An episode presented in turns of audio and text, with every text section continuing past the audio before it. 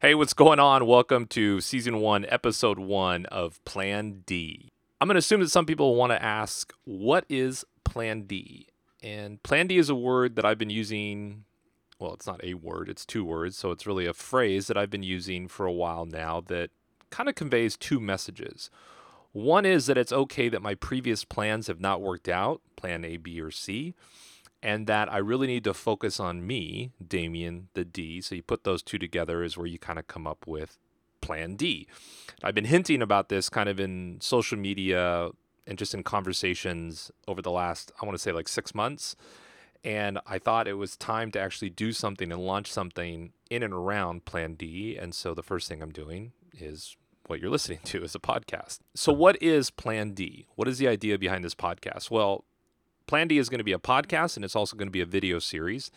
And it's basically me diving deep into what it's going to take to start two new businesses, at least two, and what it's going to take for me to really take a video series that I've already been working on called The Road to 1000. Maybe you don't know about that, but as of today's recording, I've done over 400 videos in a row every day. And I haven't spent any time in really kind of the the growth process of both a podcast, one, because I've never done a podcast, and two, a video series or a YouTube channel. Plan D is going to really kind of cover all of that. Plus, it'll dive into just my travel lifestyle, which I'll get into, and then just me as a person, as a human being, and what I'm going through. So, let's talk about that. Let's talk about the human being.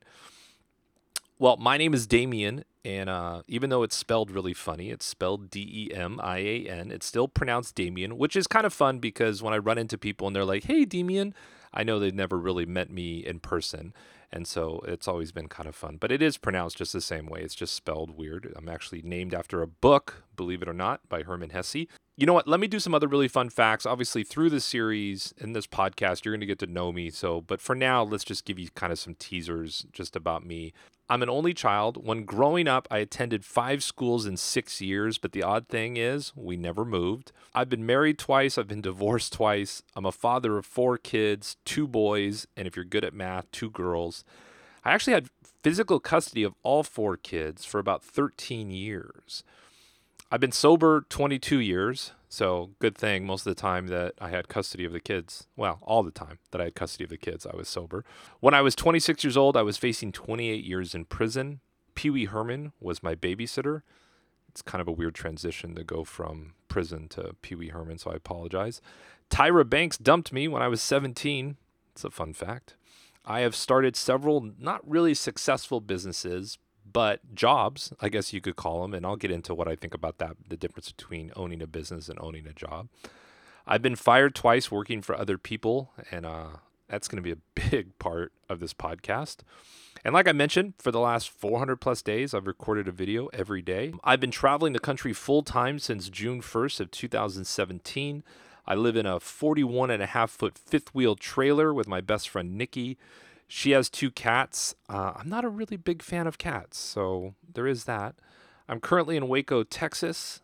And like I talked about, I'm going to be starting two new businesses. I just launched the new podcast. Yeah, you're listening to it. And one of the kind of the last things, even though I don't want it to be a big part of this podcast, is that I suffer from depression and anxiety and it comes up just naturally within a lot of the content I create. So that's just me kind of a nutshell. So what I thought I would do is I would start this podcast by going back to early 2014 and uh, this is going to go pretty quick, but at least it gets you kind of up to date to like where my headspace is. So in early 2014, I just recently separated from my second wife and I just got a new home where me and um, two of my four kids were moving into. Danica and Dylan, my older two, had already moved out and Luke and Hope, who were at the time, I believe, what are we doing, like 15 and 13, uh, were I still had physical custody of them, and they were living with me.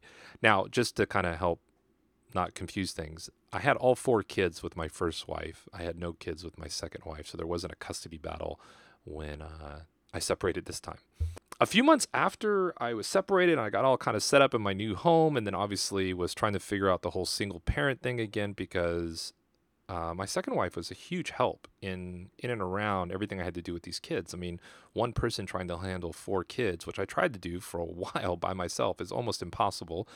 And even one dad with two kids is tough and hard. So it did take me a little bit of transition to get into that. I would say maybe about two months after getting my new place and just having the kids, I got fired. And it was a weird kind of firing. I literally went in on a Wednesday and sat down with the CEO. And you got to keep in mind that everyone that worked at this company, it's a family owned business. It was a mattress manufacturer. We had eight locations and a warehouse. And I got to know the founder really well. I mean, my direct report I mean, we became really good friends. We had to do a lot of traveling together. You know, it was just a lot of communication outside of work. We were all friends. So I went in on a Wednesday and I basically was going over everything we were going to have to do for this Las Vegas show that we were going to go to. And I mean, making plans. Friday morning, I walk in and I'm being let go. And I remember like like it's yesterday. They were like, "Well, do you want to know why we're letting you go?" And I was like, "No, I I don't fucking care." Like I was like honestly stunned. Like this is bullshit. And uh, I like took my severance and left. The the problem was at the time I had a company car, and obviously when you lose the job, you lose the company car. So here I am, no job, no car, single dad, two kids, you know, that are going to, you know, my son's playing basketball. Like they have early morning before school practice, and my daughter's going to a different high school at the time. So it was just it was a nightmare. It was like the worst time I could get fired. I got fired. And so immediately I just went into, you know, like I got to figure out income, figure out what I can do, borrowed some money to buy a car, went out and started what I was considering my own agency, plus took a job with another agency. I mean, it's just doing everything I could. Even at one point during this transition, I even Ubered for a while, which, man, you really have to work like an enormous amount of hours to make that make sense. And so, you know, I'll be the guy that says I don't recommend it at all.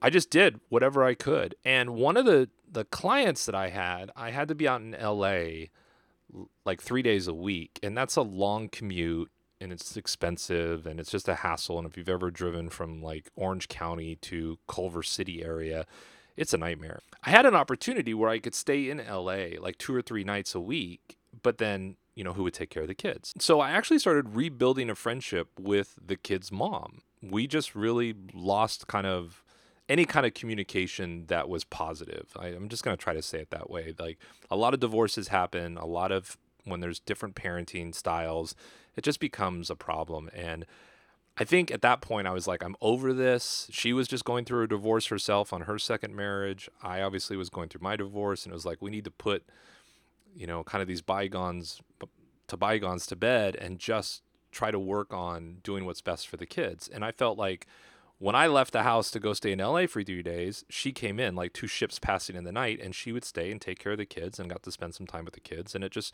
it really worked out. It was really kind of cool. I didn't really process at the time, obviously, the divorce I was going through and then losing the job. I just, you know, like I had to do it. I had these kids, they had to be taken care of. I had to figure it out and pretty quickly I learned that ah, just me owning an agency and trying to do my own thing, I just wanted like a steady check. I just wanted to get back to working for someone. And I had this opportunity where I could go to work for a company called Belkin. A friend of mine at the time, who I'll talk about more, Nikki, was working there. And she's the one that's like, hey, they've got this job opening. You might be perfect for it. You should try to interview for it. So I did. I applied and I started getting interviews. And actually, I went to 13 in person interviews for this job, believe it or not. Now, sometimes there were like three or four interviews when I was there. It wasn't like 13 different visits, but I really did feel like I was doing like free consulting because of the interview questions were just like, you know, what would you do here? How would you market this? you know, kind of a thing. I made it all the way up to the CMO and I literally thought, okay, I'm meeting with the CMO. I'm going to walk out with the job. And I'm sitting there waiting for my 2 p.m. interview. And he walks in like, I don't know, 245, 250, almost 3 p.m. And, you know, he's like, hey, I'm sorry. Things got hectic. And, you know, what are you going to do? I stand up shake his hand. And the first thing he says is, Holy shit, you're tall. I'm going to tell you, at that moment, I knew I wasn't getting the job. There was just that gut kind of feeling. And uh, if I was a black man and he said, Holy shit, you're black, or if I was gay and, oh my gosh, you're gay, or if I was Jewish, I didn't know you were so Jewish, you know, whatever that would have been that, you know, everyone would have gasped and been horrified by. I had that moment where I was like, oh, this isn't going to go well. Uh, the interview went okay. Like I felt good about it. And like I said, about two weeks later, I had to like follow back up to hear the no, but finally heard the no of, we're going in a different direction. I made the mistake of really relying on that job as everything else was kind of fading out in my own kind of just contractor work. We're talking, you know, mid January 2016. I'm like, this is bad. I, I don't have an out. I don't have money coming in. And I really, everything I had was in this job. And there's another job available, but it doesn't start till like mid April, almost May, possibly. And so I'm like, I just don't know what to do. And I just had to bite the bullet and say to my landlord, you know, I got to move out at the end of February. That's, you know, I just don't have a plan. If something happens in the month of February, then I'll stay. But for now, I have to give notice. And this was really hard. You know, you're a single dad, you've got these two kids, and you don't know where they can go. Their mom's not really in a stable position. So I can't like say, hey, go live with your mom. So what actually ended up happening was I had to give up the place, and Luke had to go live with a teammate, and Hope kind of did like a hodgepodge of staying with her godparents and then also with her mom and grandparents. And so she was in between two homes, kind of a thing. I got to tell you, that wrecked me, like as just a as a dad. Like that's the worst thing that you can do is displace your kids. And it got so bad that when I dropped Luke off at his teammate's house, I didn't even have 20 bucks to give the kid. Like nothing. And I remember going home. It was February 28th. It was actually leap year, so I had one more day. And I, I spent the night in the condo kind of by myself. There's no furniture, everything's packed up. It's basically just the stuff that I'm going to take with me as I try to stay at friend's house in this transition as I figure out how to get back on my feet. I had that moment. I had that moment that I've never had before or I've never had sin- since is I don't want to live anymore. I think it's time to to end this. I honestly believe if I had a gun or a means, I probably would have ended my life right there, February 28, 2016. I was shocked that I didn't start drinking again. I mean, that was the power of alcohol is the ability to just numb the pain. And I woke up February 29th and I was still there and I like recorded all these like me crying in my closet videos just to remind myself of just this pain and where I allowed myself to get. Packed up all my shit and moved out. Now, what's odd is I, I knew that things were going to get better. I knew that I could, you know, start this other job in May. And so I just needed to figure things out through March and April.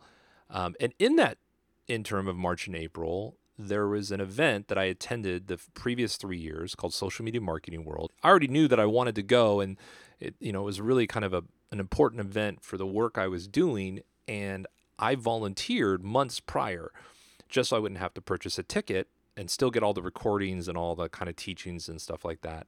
I just felt at the time I couldn't say no. Like there was something in me that was like, Demian, keep your commitment. Even though I know they'd understand if I met, emailed them and said, hey, you guys, I'm unemployed. I don't have a place. Things are bad. I can't afford to go down there.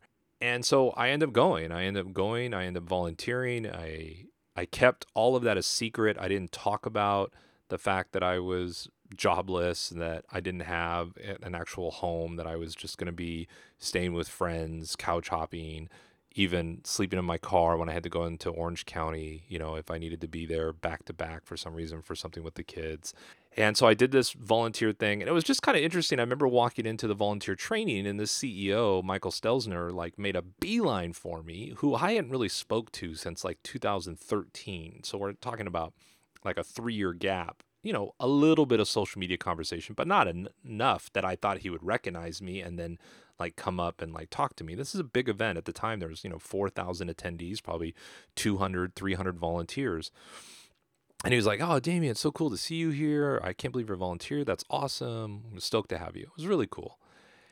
And I kept getting asked by people like, "How are things going?" And I kept lying. You know, things are great. Things are fine. You know, I'm kind of doing my own thing. I just went through this interview process, didn't end up getting the job. I've got a new job that starts in May, but didn't really talk about like how bad things were. So after the event, I actually did get the new place. I moved into a new place. A friend of mine's condo that he owned that he was trying to sell, but it wasn't selling. So I was able to rent it while he was trying to sell it. So it really worked out. Not all the the normal deposits and all the things that you have to you know jump through and it was in the kind of the same vicinity. And so luke immediately moved back in with me. Hope really didn't want to. She wanted to stay with her mom still which i understood. I mean i, I remember danica you know lived with me through her high school years and there's just something about it that i think it's important that a daughter lives with her mom during those years especially a dad that can scare every boy to death so I got the new place and I was about to start this new job. And we had this private Facebook group for the social media marketing world volunteers. And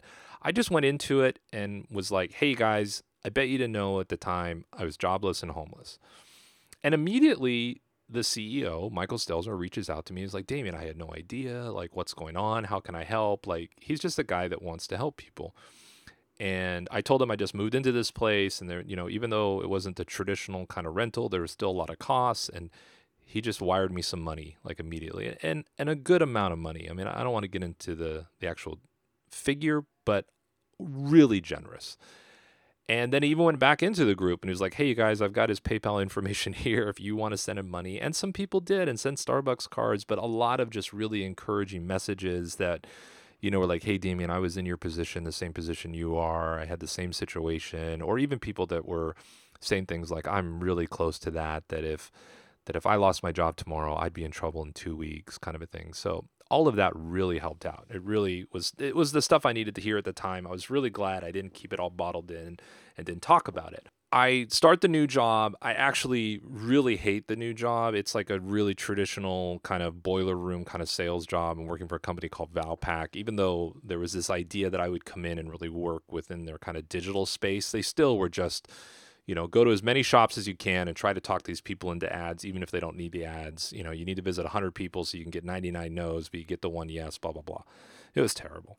During that time, I was still getting, you know, calls and messages from Michael Stelzner, and he was like, you know, how's it going? I don't really like the job. And he's like, well, let me introduce you to the person that handles kind of my, I don't know what the title was, you know, vice president of business development or something within his company. And, was like, why don't you meet with her? And I just really thought that, you know, she knew people in Orange County and then maybe she'd be able to help me out. And so I met with her and I remember like her asking me, how do you like sales? I'm like, I hate sales. I hate this idea that you just like call people and try to beg them or push them or, you know, just keep at them to the point where they just give up and give you money. I really like the idea of building relationships with people and providing a service they need and that makes sense to them and then everyone's happy, blah, blah, blah. And she was like, oh, I totally understand. I agree with that.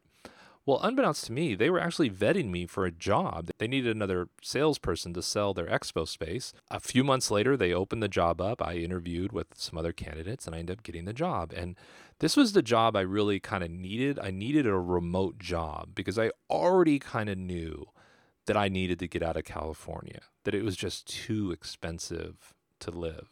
So I had this job. It was a remote job. As long as I had a cell phone and internet connection, I could do my job you know, Luke was graduating high school. Hope still didn't really want to live with me. And I was kind of like, you know, what do I need to do? I knew Luke was going to want to go to college and like, how am I going to be able to afford that plus all this? So I had this idea where I'm going to move out of California. Michelle and Hope, the kid's mom, and Hope can move into my apartment and stay there with Luke during the summer. And then Luke goes to college, they can stay there. Everyone's a win win. And so it really worked out well. Now here's the thing is I didn't end up moving out of California to another state. I ended up moving into an RV and traveling the country. We can't remember how the conversation got started. All we know is that we were watching the show Fixer Upper and we were both blown away by like just how cheap it is outside of California, especially in around Waco, Texas, where I am right now. At some point we thought, well, maybe Texas isn't the place that I would want to live or she would want to live. And the RV idea came up and literally we were at an RV show. We saw this fifth wheel that I'm in. We were like, that's the one. Let's get it. And we bought the RV. We bought a truck. We she gave notice at her job. She gave notice at her apartment. I made the transition with the kid's mom where she would move in. And on June 1st, 2017, we hit the road full time. Now, I think this is kind of an interesting place to end my first episode. And I hope that gives you a little just kind of background on me. That's not what these episodes are really going to be about. I, I just wanted to catch you up into what happens now, obviously. In episode two, I'm going to talk about what happens from day one on the road until where I'm at today. And so, uh, you know, that I just did two years in whatever, 18 minutes. I'll probably do the next two years a lot faster. Real kind of just genesis idea behind this show is to really document what it's like to grow my businesses behind the scenes like to come here each week and talk about like what happened this week where i'm at how are things are growing how are things are doing what i'm doing And so I really hope you'll come back and hang out with me each week. Um, I will definitely let you know when the video series launches and how you can be able to watch those because I'm going to try to document it as well with some video. And for whatever reason, if you haven't seen any of my daily videos, you know, head over to YouTube, just search Demian Ross, really on any social, you guys. Let's hang out. Uh, it's Demian Ross, D E M I A N R O S S, whether it's Facebook, Instagram, Twitter, YouTube.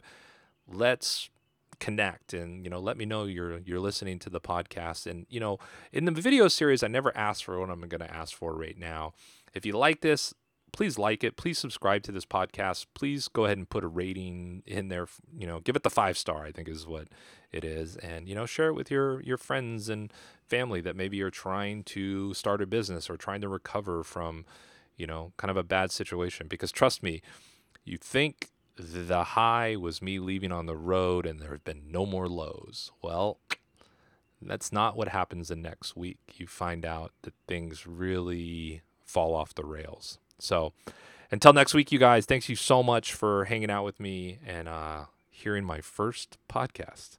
Take care.